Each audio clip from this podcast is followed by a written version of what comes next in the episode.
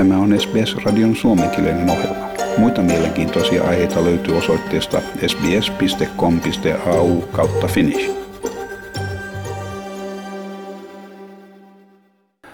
Suuren osan Euroopasta ollessa rajoitusten alla koronaviruksen leviämisen estämiseksi Euroopan avaruusjärjestö ESA on jatkanut avaruusalustensa ohjaamista pitkään kestävillä matkoillaan. Maaliskuun alusta suurin osa avaruusjärjestön Saksan Darmstadtin toimintakeskuksen henkilökunnasta on työskennellyt kotoaan käsin.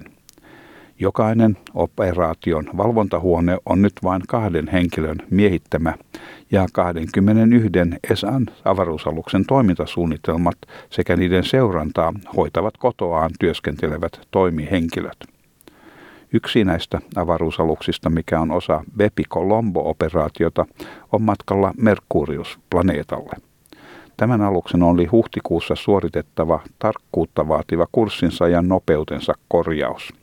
Operaation johtaja Elsa Montagnon sanoi, että avaruusaloksen ohjaaminen kotoa käsin oli aivan uusi kokemus. It's a strange feeling to be uh, preparing uh, commands in, the, in, in, my, in my little office here at home. Uh, I never thought I would ever do that.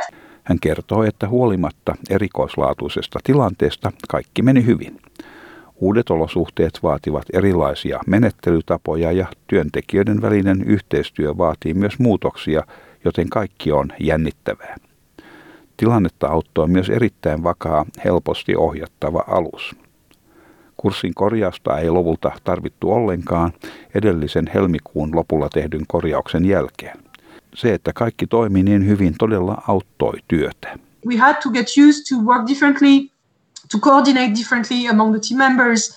Um, this had some overhead for sure.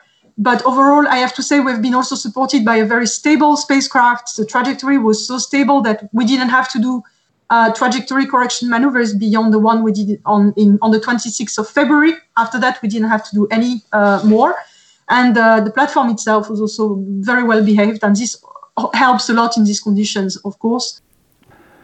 Kuitenkaan kaikilla ryhmillä ei ole ollut yhtä hyvä onni yhteistyöhaluisen avaruusaluksen kanssa – Vuodesta 2002 Euroopan avaruusjärjestön kansainvälinen gammasäde astrofysiikan operaatio, mikä tunnetaan nimellä Integral, on seurannut voimakkaista kosmisista räjähdyksistä syntyviä gammasäteitä.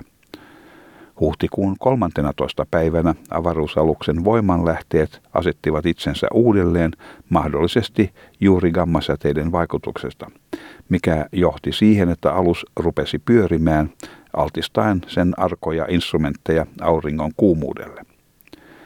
Teknillinen ryhmä onnistui saamaan aluksen turvatilaan ja sen jälkeen käyttämällä parikymmentä vuotta sitten kehitettyjä hätäkomentoja saivat aluksen toimimaan jälleen.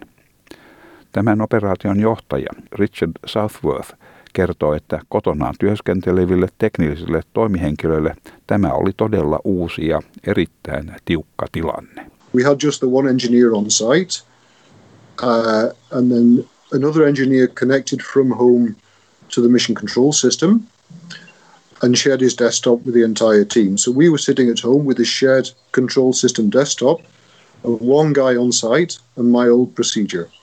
And uh, it worked, but it was a, it was a totally different work experience. Very interesting, very interesting day.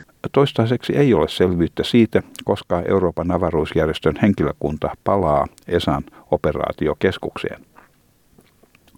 Järjestön työntekijät jatkavat ESAn avaruusalusten seurantaa kodeistaan käsin. Tämä taitaa olla huomattavasti mielenkiintoisempaa sekä jännittävämpää kuin mikään olemassa oleva videopeli. Tämän jutun toimitti SBS-uutisten Alan Lee tykkää, jaa ja ota kantaa. Seuraa SBSn suomenkielistä ohjelmaa Facebookissa.